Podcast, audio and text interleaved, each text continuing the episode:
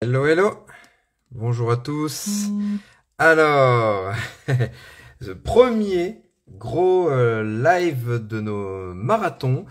L'objectif, c'est quoi? Bah, C'est euh, que Labo vous propose euh, différentes personnes bah, qu'on a pu croiser en fin de compte dans notre vie, qu'on a pu croiser un petit peu tous les jours. Et, et donc, le, on va vous proposer des lives au fur et à mesure de ces deux semaines qui arrivent. Euh, je vais vous donner un exemple de personnes que nous allons avoir pendant ces lives. Là, on va avoir donc euh, Loïs euh, ce soir, et puis on va avoir aussi Paul Gagné demain, préparateur physique. On aura aussi. Donc voilà, on va avoir vraiment tout plein de monde pendant ces deux semaines. On va parler de neuro, de préparation physique et de tout ce qui va avoir trait à tout cet univers. Salut, est-ce que tu m'entends, Loïs? Ouais, je t'entends bien. Ah, super. Alors, l'image est en train de se mettre en place. Je règle un peu moi aussi. Ah, super, je te vois. tu vas bien? Ouais, toi? Ça va super bien. Bah, je suis super content de te recevoir sur ce petit live qui va durer une petite demi-heure. Euh, merci à toi d'avoir répondu présent. Avec plaisir. Alors, euh, pour euh, ceux qui connaissent pas Loïs, vous allez voir, c'est euh, un, personnage, je ne veux pas dire couteau suisse, ça serait péjoratif, mais qui a qui a beaucoup beaucoup d'aptitudes, qui a qui s'est beaucoup formé. D'ailleurs, c'est suite à une formation qu'on s'est rencontré à l'époque, c'était le FMS. Et j'ai continué à suivre un petit peu tout ce que tu as proposé. je vais laisser les gens te découvrir. Et puis, et puis voilà, je vais te laisser euh, bah, te présenter et nous parler de ce qui t'anime actuellement. Ok, alors bah, Loïs Robin Monaco, 40 ans malheureusement, euh, ou heureusement, c'est cool aussi. Euh, j'habite dans la région de Nice, je suis préparateur physique. cursus un petit peu particulier puisqu'en fait moi je ne suis pas du tout issu de la fac de sport. J'y ai mis brièvement les pieds et puis après je me suis, je suis parti faire un brevet d'état. Euh, j'ai travaillé dans le fitness et euh, après je me suis orienté sur la préparation physique au fur et à mesure des formations et, euh, et des rencontres. Et en fait, j'aime plutôt bien le terme couteau suisse que tu as, que as employé parce que l'idée d'être généraliste, c'est quelque chose qui me, qui me plaît de, dans, la, dans mon métier. surtout que dans la prépa physique avec des athlètes, bah, tu es obligé de toucher un petit peu à tout tout le temps et euh, que du coup il y a un petit peu un cercle de d'un ensemble de connaissances dans lesquelles euh, on pioche, on essaie de d'élargir le cercle. Et, ce que je dis souvent aussi euh, quand je suis en formation, c'est que le, le cercle c'est les connaissances, à l'extérieur du cercle c'est ce qu'on connaît pas, et plus on apprend de choses, et plus on a l'impression de rien connaître, ou en tout cas l'étendue de ce qu'on connaît pas s'élargit aussi en même temps. Et donc, euh, c'est un peu cette quête d'essayer de, bah, de toujours essayer de mieux comprendre ou d'apprendre. Et pour ça, je, j'essaie de modéliser beaucoup. J'essaie de beaucoup créer des modèles de réflexion qui me peuvent permettre de comprendre un petit peu mieux. Ouais, et puis. Voilà pour la présentation rapide. Ce que des gens, des fois, voient comme, euh, ah, mais il fait tout, etc. Non, ça a toujours un lien parce que ça, tu tisses, en fait, ton modèle d'entraînement, quoi. Ouais, et puis, en fait, il y a des fois, tu, alors, tu, fais un peu de tout. Les gens ont l'impression que tu fais un peu de tout. Mm. Mais en fait, dans la pratique, ce que tu fais peut être euh, très simple et très minimaliste, en fait. Tu peux avoir euh, beaucoup de connaissances. Tu sais, il y a des fois, je relis des programmes que j'ai faits et j'ai même pas, j'ai même pas l'impression que c'est de moi. j'ai l'impression de me dire, c'était, c'était bien ou c'était nul. Tu vois, ça peut être les deux.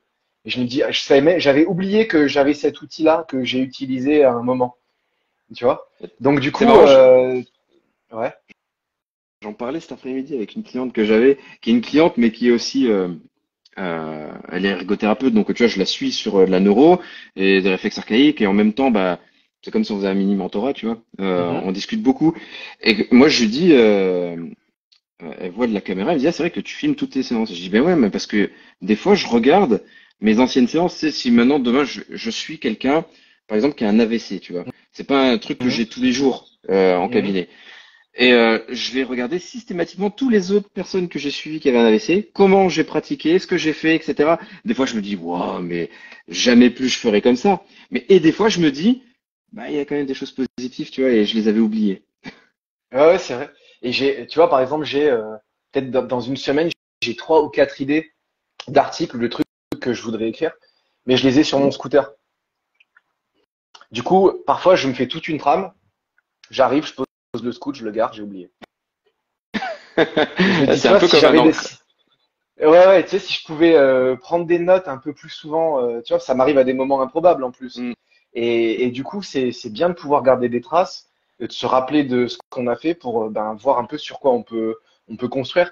Et il y a un truc, tu vois, c'est peut-être contre-intuitif avec le monde de- du, du fit game, fitness et entraînement dans lequel on vit, où il y a toujours un truc nouveau. Mm. Et, et parfois, sur des trucs anciens, tu, tu fais du, du bien aussi, quoi. Tu peux faire des bonnes choses. Ça me, ça me parle beaucoup ton, euh, de ton image avec le scooter. Sébastien là, de Labo, il est un peu pareil, tu sais, où lui, il, a- il va marcher, tu sais, pour, euh, Mhm. pour des fois avoir des idées. Et au final, euh, moi, je me rends compte aussi, des fois, c'est quand je promène mon chien que j'ai des idées. Mais tu sais pourquoi? Parce que t'es tellement occupé à rien d'autre que euh, Mm. peut-être euh, des fois l'inconscient tu te permet de penser à des choses nouvelles. Et je pense que t'es, je sais pas, je m'avance peut-être, mais t'as un profil qui est un peu comme le nôtre, t'es un hyperactif, tu vois, et, et on a du mal à se poser. Et euh, Seb, il dit je suis là, ouais. Donc je parle de lui, mais il est là, donc euh, donc c'est bien. Salut. Marche, marcher, c'est la vie. Euh, donc, euh, ouais, je, je pense que tu vois, euh, quand on est hyperactif, on a toujours besoin, quand on est quelque part, tu vois, là, moi je suis chez moi, j'ai mon ordinateur, puis j'ai des trucs à gauche, à droite. Là, je viens de raccrocher avec euh, Clément, euh, qui est un de nos collègues là au Canada. Euh, pff, tu sais, on n'arrête pas en fait de sauter du coq à l'âne. Mais quand tu es seul avec toi-même, bah des fois, ton esprit il te permet de te recentrer un petit peu sur euh, Ouais, ouais, des ouais. choses euh, peut-être nouvelles, j'admire les gens qui sont euh, hyper euh, cadrés, tu vois, qui sont capables Mm. de se dire, voilà, je fais ça, je fais ça, je fais ça. Et moi, c'est vrai que généralement, le, le côté positif, euh, créatif que je peux avoir vient aussi du côté que je puisse être un peu bordélique par certains aspects. Pas bordélique dans le sens où, euh, tu vois, je fais n'importe quoi ou je le fais pas, mais dans le Mm. sens où j'ai besoin. Par exemple, si je fais des programmes, je fais des suivis en ligne, si je commence à faire des programmes, euh, j'ai besoin de me mettre un truc en fond, j'ai besoin de lire peut-être un truc à côté aussi. Le truc que je lis me dit, ah attends, j'avais un truc, euh, un truc super simple de Dan John que j'aime bien, je vais relire le truc. Et en fait, euh, il y a une sorte de boucle qui se fait comme ça. J'arrive pas à avoir une approche euh, hyper, euh, tu vois, euh, systématique sur les choses. Et c'est ce que je dis parfois aux gens quand je les suis aussi à distance. Je dis parfois quand je reçois les vidéos, les tests, les trucs, le programme, il me faut parfois un petit moment parce que je veux, j'attends presque d'avoir l'idée du programme sur mon scooter aussi. Parce que je veux pas partir d'une base toujours. Alors il y a des bases qui vont exister, tu vois, qui sont toujours les mêmes, etc. Mais je veux pas prendre un programme dans un fichier qui s'appellerait euh, base de données et copier-coller un truc. Tu vois, c'est important pour moi parce que ça me permet aussi d'avoir un peu de, de création et un peu de, de kiff dans mon Bah, boulot. laisse- laisser une part à la créativité et t'orienter autour de cette créativité, peut-être en reprenant des choses euh, qui sont euh, qui viennent de ta base, tu vois, mais ça sera un outil dans dans ce nouveau produit. Ouais, c'est ça. J'ai souvent des programmes que je re, re, re, re, tu vois. Là, il y a deux semaines, je me suis amusé à faire un, programme, un, vieux truc, hein, c'est le 20 rep squat. Donc c'est un programme qui est hyper old school, mais je me suis amusé à le faire façon plan strong, strong first, donc à déconstruire entièrement les volumes et à le reconstruire d'une manière différente. Et ça faisait un bon programme pour la personne qui en avait besoin, euh, mais ça me faisait, alors bon programme, je suis pas sûr qu'il va kiffer tous les jours le faire, euh, mais moi ça me faisait un kiff aussi, tu vois, de me mettre dans cette petite aventure à un moment, de revisiter le, le 20 rep squat. Hmm. Ouais, parce que là tu parles de Strong First, c'est vrai que tu as fait une petite présentation, mais qui était quand même assez générale sur toi. Euh, parce que je, je vais me permettre de détailler un peu, comme je te connais un peu. Euh, autant tu as pu euh, tourner des cours de vidéo pour une grande boîte de fitness, autant Mhm. tu as fait de la préparation physique pour un grand club de volleyball, que tu as suivi, c'était quoi comme athlète aussi en individuel? Là, tu avais un, un athlète que tu suivais pas. En kitesurf, Max, ouais. Max Nocher Ouais, Ouais, c'est qui ça, a été euh, kitesurf. 11 fois champion du monde de, de, de kite. Ouais. Ouais, ouais. Voilà, et en même temps, tu es aussi instructeur euh, Strong First, parce que c'est un gros truc dans lequel tu t'es mis. Donc, euh, et un gros pratiquant de JJB aussi, mais aussi de yoga. Enfin, tu vois, il y a plein de choses euh, qui viennent euh, Ouais. euh, faire ton socle. Et, euh, et tu performes en fait dans toutes ces choses-là, tu vois. Donc, comment toi, tu arrives à, à structurer euh, ton quotidien euh, avec tout ça? Alors, paradoxalement, au côté euh, bordélique que je peux avoir dans le process créatif, j'ai un quotidien qui est très structuré. Euh, je ne vais pas utiliser des termes, euh, tu vois, je vais pas dire que je suis autiste, mais j'ai un quotidien qui est très structuré sur des habitudes. C'est une préférence que j'ai en général sur les choses. Tu vois, j'ai du mal, les choses nouvelles parfois pour moi peuvent être un peu problématiques. Donc du coup, ça me facilite par contre de me structurer des choses. Donc quand je vais mettre quelque chose dans mon emploi du temps, je vais euh, vais pas autoriser quelque chose à, l'enlever. Par exemple, si j'ai prévu de m'entraîner en muscu, et c'est ce que je fais depuis plusieurs années, ou le JJB, ce sont mes créneaux, et il n'y a pas de soirée, il n'y a pas d'apéro, il n'y a pas de truc, il n'y a même pas de boulot qui vient à la place. C'est-à-dire que je bosse pas sur mes créneaux de JJB, et je bosse pas sur mes créneaux où je m'entraîne. Donc du coup, bah, mon entraînement en base est là tout le temps, et quand je me lance dans un truc, je lui trouve toujours une place. Donc là, par exemple, euh, il y a pas longtemps, j'avais pris un petit programme euh, de Stéphane Krenik. Je sais pas si tu connais. C'est un mec qui, qui est, c'est un mec qui est dans le, le- le mouvement. Tout ce qui est, mouvement, euh, tu sais, les dérivés un peu qu'il y a eu de Ido Portal Mm. et plein de trucs. Donc il y avait un petit programme. C'était- Ça coûtait pas trop cher, je l'ai acheté. Et en fait, ça m'a fait ma base d'échauffement. Et c'est ma base d'échauffement depuis trois mois. Donc en fait, à partir du moment où j'achète le truc, je le fais. Ensuite, j'ai ma séance qui est structurée. Ensuite, je vais au JJB, je vais grimper aussi. Et tu Mm. vois, c'est ce que je disais à, à ma prof de grimpe. Elle me disait, ouais, mais pour progresser, il faut voir comment tu vas accrocher. Je lui dis, mais en fait, moi, j'ai pas trop ce problème-là parce qu'à partir du moment où j'ai décidé que le mardi, je grimpe, le mardi, je grimpe. Voilà. Le lundi Ok. après et le dimanche après, je fais mes programmes euh, à distance et, et basta. Et après, le reste, c'est ma semaine euh, de boulot. Donc, en fait, du coup, euh, et ça, c'est un truc qui est intéressant, peut-être pas, qui, qui, qui, qui me dépasse un petit peu, mais quand tu es jeune coach, tu as l'impression d'être dépassé par tout ce que tu as à faire. Et il y a, en fait, en ayant une routine et en faisant tes choses tranquillement, en ayant peut-être moins de choses que les autres qui ont peut-être des qualités de départ, tu vois, qui peuvent euh, faire un snatch test façon strong first assez facilement, qui peuvent progresser, qui peuvent apprendre plus vite que toi dans plein de domaines, tu vois, quand tu suis une formation ou quoi. Mais quand tu es régulier, ben moi maintenant, ça fait euh, presque 20 ans que je suis dans l'entraînement. Tu vois, tu te retournes et tu te dis, waouh, c'est cool. Il y a plein de choses Mm. qui se sont faites sur cette régularité. Et parfois, je m'aperçois quand je parle avec des, des coachs, justement, ils me disent ça, oui, mais toi, tu as l'impression que tu connais en yoga, en truc et tout. Je dis, ouais, mais en fait, euh, ça fait 10, 15 ans, 20 ans que ces choses-là, même parfois à plus petite dose, je les ai tout le temps. Mm. Donc, ça fait qu'à un moment, bah, ton socle de connaissances, ton cercle, il s'élargit. Puis ça devient une habitude de vie, comme euh, ah, tu réfléchis plus pour conduire ou pour faire du vélo à un moment. Tu réfléchis pas pour marcher. Et ben, en fin de compte, à force de pratiquer, euh, je crois que j'avais lu quelque part, une fois tu disais, euh, dans une interview que tu avais faite, le yoga, je crois que c'est ta maman qui t'avait initié quand tu étais déjà tout petit, Ouais. un petit peu. Ouais. Donc tu vois, tu, Ouais. si tu grandis avec quelque chose et que pour toi c'est inné, tu vois. Moi, je, je, euh, je me dis souvent, mes parents, ils me disent tout le temps, Eh, euh, ton fils, euh, il faut vraiment l'inscrire à un sport, etc. Bon, il s'est découvert une passion pour l'athlétisme il y a deux mois, tu vois, mais euh, voilà, bon, il a, il a six ans, il est encore tout petit, hein. Mhm. Mais moi, je me dis, il me voit tous les jours faire mon sport, tous les jours. Tu vois, moi, je, ma salle de sport, elle est à la maison, etc. Tous les jours, il me voit faire mon sport. Ne serait-ce que ça, ça va ancrer un message à l'intérieur de lui. Il va avoir, ça va créer une habitude. Tu vois, pour lui, dans sa vie, ça va être normal, en fin de compte, de faire du sport. Comme j'oblige pas mon fils non plus à faire des tâches à la maison, il les fait de lui-même dans le jeu en nous aidant à faire des trucs. Et ça, Mhm. ça va s'ancrer comme une habitude. Des fois, t'as pas besoin de marteler à quelqu'un, il faut faire ça, il faut faire ça, il faut juste créer une habitude et euh, que ça devienne quelque chose de spontané, en fin de compte, Ouais. au fur et à mesure. Tu vois, moi j'ai le même truc avec mon fils. Quand, euh, quand il est né, j'avais, j'ai eu mon studio de coaching euh, en même temps. Et parfois les gens me disent quand ils le voient à la salle d'escalade ou quand ils le voient, ils disent ah il est à l'aise. Je dis ouais mais moi à l'âge de deux ans, il montait sur un espalier, il s'accrochait à un TRX, tu vois. Il voyait les gens qui faisaient des circuits d'entraînement. Donc quand la salle était vide, il se jetait sur un Swiss ball, il mettait des plots au sol et il se faisait, il se faisait lui-même des petits circuits pour rigoler. Et en fait, je l'ai jamais coaché sur rien. C'est-à-dire que je le laisse tu vois, je l'emmène, je l'emmène faire des trucs qui challenge euh, son système, c'est-à-dire que je l'emmène dans des environnements, je l'emmène faire du canyoning, je l'emmène faire de la via ferrata, je l'emmène grimper en falaise. Euh, il fait des sports de combat depuis qu'il est petit, donc tu vois, je le laisse faire des trucs, mais après ça prend, ça, ça prend pas, euh, je, Ouais, c'est pas très grave et en fait il- ça, ça, ça se développe. Et je vois un petit peu l'entraînement aussi comme ça d'ailleurs, euh, sur, euh, Ah sur ouais? pas mal de points, je pense. Ouais, je Ah, vas-y, ça m'intéresse ta vision de l'entraînement alors. euh. Bah, je pense que quand tu, euh, tu vois, j'ai eu deux contraintes dans, dans ma carrière. Je l'ai souvent dit sur des interviews, mais tu vois, quand j'avais des joueurs de volley, j'avais des joueurs qui venaient d'un peu partout. Et donc, euh, tu as des cultures d'entraînement très différentes entre Mm. un, euh, entre un Serbe euh, et un Canadien ou un Portoricain.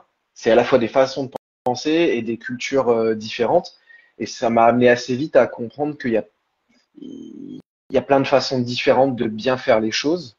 Et donc aujourd'hui, j'essaie d'avoir euh, une, une approche qui est assez euh, écologique, euh, dans le sens euh, de l'entraînement écologique. C'est-à-dire que j'essaie de proposer une variété de choses et de voir à quoi ça répond. Donc ça peut être une variété d'outils, ça peut être une variété de méthodes, ça peut être une variété de schémas, et de voir comment les gens euh, vont répondre à euh, 10 reps, 8 reps, 5 reps, 12 reps, des reps différentes à chaque série, des reps identiques, euh, comment ça va s'accumuler euh, en termes de programmation après. Et en fait, j'essaie d'abord de voir ce que les gens euh, me donnent. C'était un, je passe un peu les détails d'où ça me vient, mais euh, c'est un truc que j'avais vu sur la permaculture. Tu sais, c'est Ah, en permaculture, au début, tu observes. Et, euh, et donc, en fait, je trouve ça intéressant de prendre, plus je, en plus, plus je vieillis dans le, l'entraînement, moins j'ai besoin de, de prouver ou qu'on me dise que ce que je fais. Tu sais, quand tu es jeune coach, tu as envie de faire des programmes parfaits, durs, que tout le monde trouve ça génial.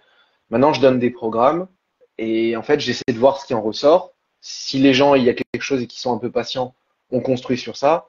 Et si c'est pas le cas, euh, ben c'est pas très grave. Il y a sûrement des gens qui vont mieux y répondre que moi. Mais euh, j'ai- ouais, j'essaie de voir les choses comment euh, comment les gens se se, se, se se développent, se cultivent dans ce qu'ils sont en train de faire et de prendre des éléments sur ça pour continuer de cultiver après quoi.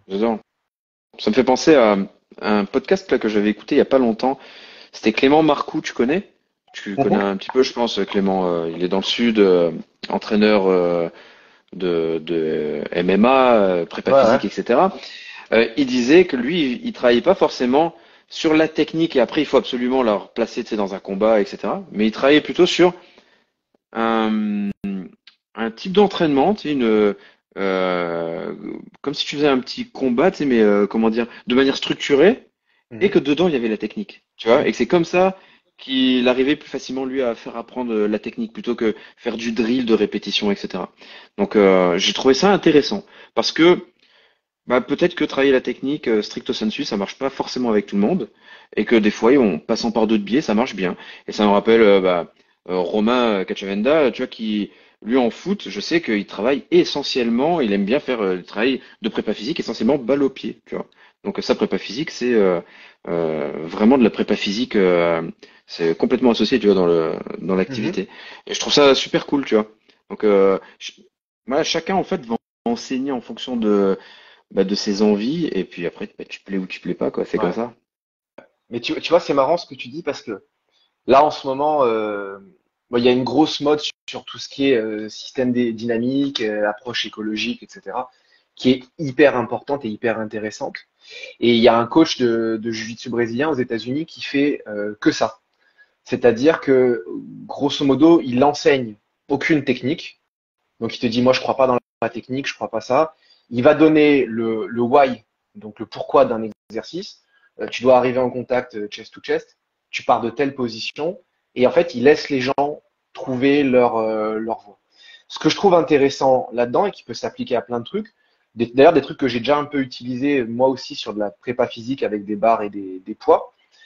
Ce qu'il y a d'intéressant, c'est que par définition, les gens ils trouvent leur propre solution. Et en fait, la technique, c'est pas dans ce cas-là un élément immuable qu'on apprend et qu'on répète jusqu'à le réussir. La technique, en fait, c'est l'attracteur que tu crées par répétition de, de, de recherche, d'essais, erreurs, et qui se révèle être la solution la plus fiable pour toi. Et Mm. en fin de compte, si tu pars de l'idée que la plupart des sports sont partis de règles, ils sont pas partis de phases de jeu ni de technique, la technique a été créée comme ça.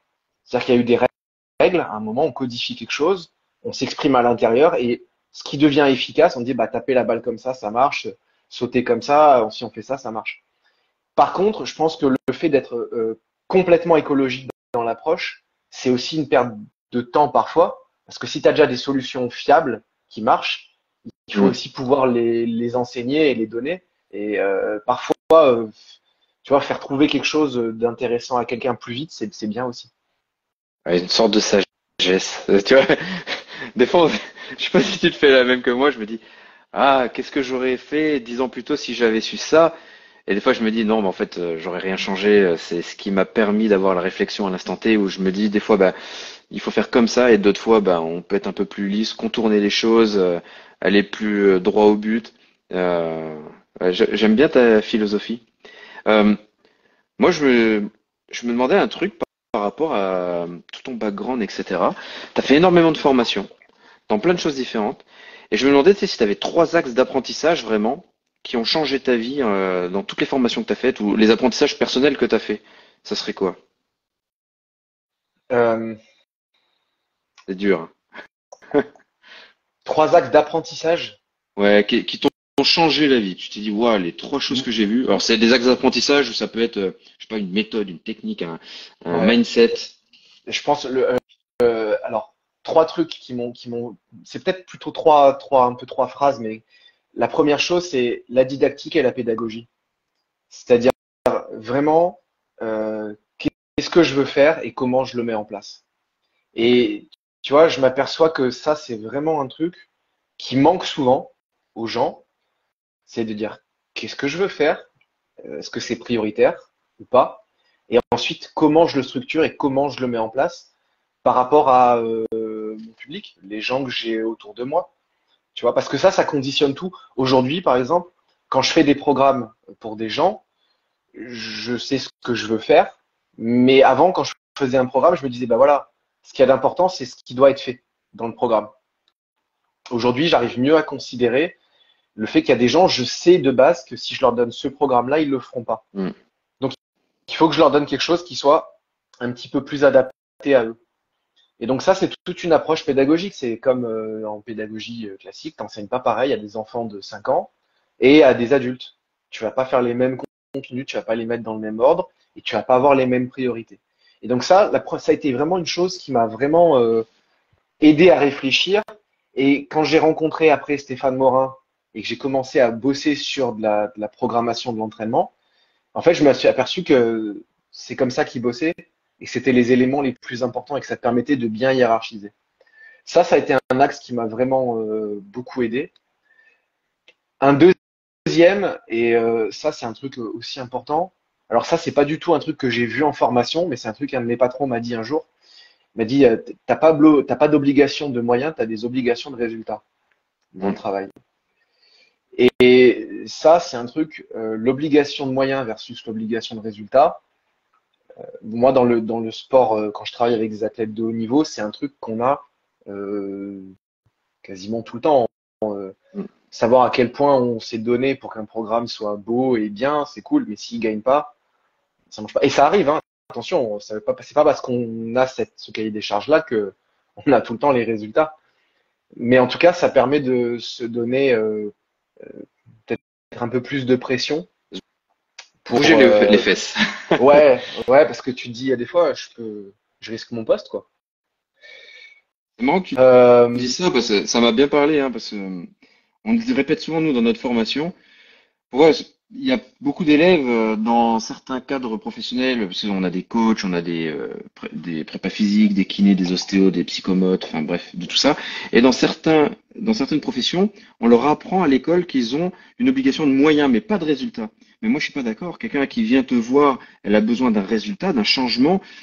Euh, peut-être qu'on ne sera pas la bonne personne pour lui apporter ce résultat, mais on doit faire tout ce qui est en notre pouvoir pour lui apporter euh, ou au moins pour la mettre sur le chemin, tu vois, de ce résultat. On peut pas dire non, mais attends, moi je vais juste te donner, euh, je te donne une planif et puis si elle marche pas, c'est de ta faute. Tu vois, c'est pas comme ça qu'il faut réfléchir. Et c'est bien parce qu'en fin de compte, cet axe-là, il rejoint beaucoup ton premier axe. Parce que si tu te mets euh, dans ta tête qu'il faut absolument que tu apportes du résultat à des gens, bah, tu te mets en place une structure pour qu'ils y arrivent et c'est génial. Ça. Ouais. Après, c'est peut-être, tu vois, moi, c'est vrai que j'ai eu beaucoup d'éléments dans ma vie qui m'ont conduit à, à fonctionner comme ça aussi, donc ça m'a parlé. Tu vois, quand j'ai Mm. monté mon studio de coaching, par exemple, euh, j'avais pas une thune. Donc, au moment où je l'ai fait, dans ma tête, je me suis dit, OK, on met tout là-dedans.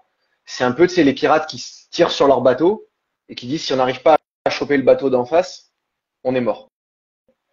Et, donc, euh, du coup, il y a des fois où je me suis mis dans des trucs comme ça. La première fois que j'ai été bosser avec des, des volleyeurs pro, on m'a dit, bon, bah, tu vas bosser avec le, le staff pro euh, du Nice Volleyball. Euh, j'étais, euh, euh, j'étais terrorisé, tu vois. Mais je me suis dit, bon, là, tu es obligé que, t'es obligé de faire en sorte que ça marche. Donc, tu vas et tu vas bosser pour, quoi. Donc, ça, je pense que c'est un mindset qui permet de, d'être un peu dur parfois, tu vois, Mm. avec soi-même. Ça, ça peut rendre aussi un peu dur avec les autres parce que j'ai parfois agi comme ça, même souvent avec mes, les gens que j'avais en coaching et en disant, bah, moi, j'ai pas d'intérêt à travailler avec quelqu'un pendant trois ans juste pour avoir, euh, tu vois, le, le fait de travailler avec. Mm. Ce que je veux, c'est qu'on ait un résultat. Parce que ça, c'est peut-être un aspect, alors peut-être plus, euh, ça va même jusqu'à un aspect commercial, mais si quelqu'un te paye pour avoir un résultat et que tu es dans une grande salle de fitness et qu'on te voit et que tu n'as jamais aucun résultat avec, mais que tu lui fais faire des exercices cool, on t'associe à quoi? Tu vois? Ouais. Donc, euh, Surtout quand tu as une structure à faire tourner et tu as besoin de résultats pour que la personne, ben, elle parle bien de toi, tout simplement déjà. ouais, c'est ça. Ouais, ouais, c'est ça. Puis même pour soi, c'est c'est agréable aussi. Ouais, c'est gratifiant. C'est Hmm. c'est ça qui permet de continuer année après année, sinon t'as plus de passion, quoi. Ouais. Super. Et du coup, euh, bon, je t'ai donné deux axes. Si s'il y en avait un, un dernier, euh, c'est alors c'est pas un truc que j'ai trouvé dans une formation, mais c'est un truc que j'ai trouvé dans un ensemble de formations. C'est les principes et les points communs. C'est-à-dire en gros, euh, aujourd'hui, tu vas avoir beaucoup de de chapelles euh, d'entraînement. Tu vas avoir beaucoup de trucs, euh, tu vois, très différents, très variés. Si tu arrives à regarder les points communs entre tous les trucs euh, tu vas retrouver toujours les mêmes principes, plus ou moins, avec des variantes et tout. Mais tu vas retrouver les, les grands principes vont rester les mêmes. Et donc du coup, euh, ben c'est ça qui est important, parce que tu vois, ça, ça évite de, de toujours se battre pour des petites, euh, des petites différences entre des trucs, entre deux approches, entre voilà, les principes, euh, les principes c'est les mêmes. donc c'est bien de, de pouvoir regarder ça en premier. Ok. Super. Ben, merci pour euh, ce partage. Euh, ça serait peut-être un peu redondant de te poser ça, mais qu'est-ce qui pour toi est un game changer dans l'entraînement? Je sais pas si. Je cherche encore. Ouais. Qu'est-ce qui a Euh, été non, pour toi sais. un game changer qui t'a peut-être ouvert les yeux à un moment en te disant waouh, ça c'est peut-être plus ma voie, tu vois? Euh, alors, un truc, c'est euh, qui alors qu'il a qui, qu'il a été parce que j'ai fait un travail de développement personnel et que j'ai été soumis à cette approche, mais c'est l'approche phénoménologique. Donc c'est l'approche euh, par le phénomène. Euh, t'as un Pokémon dans la pièce ou quoi? Ouais, désolé. Moi je l'ai, ligoté et enfermé euh, de l'autre côté. Non non donc d'habitude Euh, je le mets dans le congélateur, mais il fait trop chaud dans Ouais, le congélateur. bah. Non, non, moi, c'est, c'est- ça a été vraiment l'approche euh, phénoménologique, c'est-à-dire que euh, c'est observer ce qui se passe dans le phénomène, c'est-à-dire euh, le, le phénomène, c'est ce qui se passe indépendamment de, des représentations qu'on en fait. Donc, par exemple, le phénomène météorologique, il pleut. Après que tu te Mm. dises que ça va être une super journée parce que tu aimes la pluie ou que ta journée est gâchée parce qu'il pleut, ça, c'est de l'interprétation ou de la représentation. Mais le phénomène, c'est il pleut. Donc, par exemple, le phénomène, ça peut être tu ressens quelque chose dans ton corps. Il y a un truc là. Euh, que toi, tu décides que de la douleur, ou que tu le vives, que de la douleur se, se passe une souffrance, euh, et que de la souffrance se passe un phénomène qui te conduit à réfléchir pourquoi, comment, etc. Ça, c'est tes pensées, tes représentations. Le phénomène, il est là. Et donc, le phénomène, souvent, ce qui est intéressant, c'est que ça va, quand tu te concentres beaucoup sur le phénomène, ça va questionner les valeurs, pourquoi je fais les choses, et ça va questionner les choses de manière brute. Ça m'est arrivé souvent, moi j'ai eu un moment, un moment comme ça, game changer dans ma vie où j'étais épuisé, Et euh, tu vois, je courais pour faire des remplacements, des boulots. Et j'arrive dans une salle et je me pose. Et j'avais la tête comme ça. Et je me pose deux secondes, je m'assois, je ferme les yeux. Et en fait, j'étais très bien en fait. Tu vois, c'est-à-dire qu'en fait, quand, je coupais les pensées, quand je coupais tout, je me dis en fait, t'as fait quoi aujourd'hui? T'as juste pris le scooter trois fois, 30 minutes. Ok, t'as pris la pluie. Ok, t'es fatigué physiquement. Et en fait, ça va. Donc quand tu arrives à couper ça et être sur le phénomène, tu peux après arriver sur autre chose qui, à mon sens, est hyper intéressant, c'est que tu peux être beaucoup plus acteur des choses parce que tu, tu sais ce qui est en train de se passer.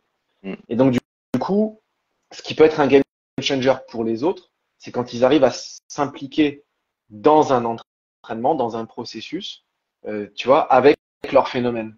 Ils sont pas en train de, de, de te dire ouais mais j'ai pas assez travaillé parce que j'ai vu l'autre qui travaille plus ou on, on fait pas assez de ça ou on a perdu à cause de ça. Me recentre, j'observe. Et euh, la phénoménologie, en plus, c'est un truc qui est hyper étudié en sciences, qui est hyper étudié en neurosciences, qui est un axe un peu, euh, qui, est un- qui fait un peu, un peu paradigme parfois, mais qui pour moi a été un vrai game changer dans ma façon de, de penser et de concevoir l'entraînement. Ok. Ouais, comme euh, ouais, se rela- relativiser et sur certaines situations et comme tu le dis si bien, se recentrer pour en gros vivre le moment présent tel qu'il est parce que de toute façon. Ouais, ouais, et puis ça permet, tu vois, aujourd'hui, il y a beaucoup de, quand tu prends les questionnaires sur la douleur, par exemple, Mm.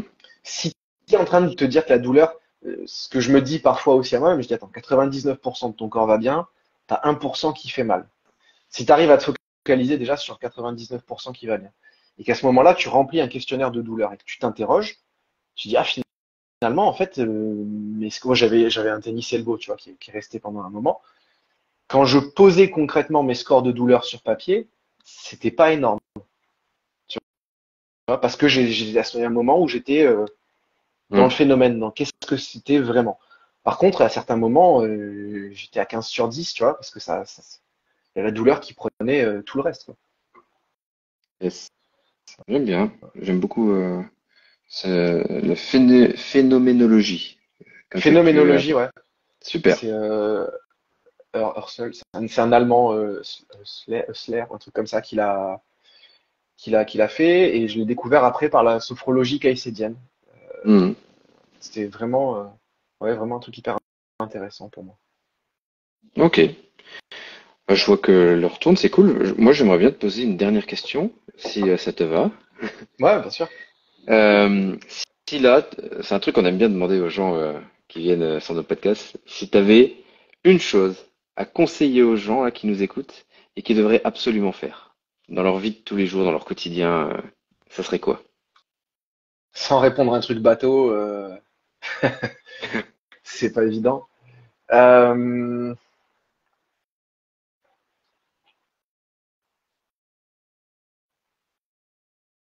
hmm. C'est évident, pour euh, faire un blanc. Je te Ouais. prends dépourvu parce que je te pose plein de questions sans te- t'avoir Non, non, non, avant, non. euh, Mais euh, peut-être de peut-être de, de regarder ce que on a vraiment. Euh, encore une fois, j'ai l'impression de faire une réponse hyper bateau, mais euh, regarder ce qu'on a vraiment plutôt que ce qu'on n'a pas, et aussi euh, ne pas hésiter à regarder le chemin parcouru. Mm. Euh, tu vois, et ne pas forcément faire d'une émotion ou d'un ressenti euh, un truc. euh, tu vois, faut juste laisser les choses à leur place, puis regarder, regarder ce qu'on a, quoi. La plupart du temps, globalement, ça va pas si mal que ça. l'herbe est toujours euh, plus verte chez le voisin, mais Ouais. c'est surtout une idée. Ouais, ouais, c'est ça. C'est ce que, c'est un petit truc, mais pour conclure, je me disais ça parfois quand je faisais de la plus de compétition en sport de combat et qu'il y avait du chaos, des trucs et tout, c'est t'avais des, parfois t'avais des écoles ou des clubs qui venaient, t'avais peur, tu vois. Mm. Et je me dis, attends, autant le gars il est malade, autant il a fait une crise d'hémorroïdes euh, dans la semaine, tu vois. T'en sais rien en fait. Tu, la seule chose Mm. que tu peux savoir, c'est ce que t'as toi ce jour-là. Concentre-toi sur ça. Après le reste, euh, tu verras bien. Super. Mais écoute, je te remercie en tout cas pour ce moment euh, partagé avec Merci. nous. Merci Adrien, c'était trop cool. Bah ouais, c'était super. Ça m'a fait plaisir de pouvoir discuter un petit peu avec toi et puis je te dis à bientôt. Si les gens Ouais, veulent te retrouver, bah, ils ont juste à cliquer sur euh, ton euh, profil et vous pourrez aller euh, lui demander plein de conseils sur le- tout ce dont il a évoqué, là aussi la méthode Strong First parce que c'est vraiment quelqu'un de très compétent, Loïs. Donc, n'hésitez pas. Merci. À bientôt. Merci beaucoup. Ciao. Adrien, ciao tout le monde. Merci, ciao.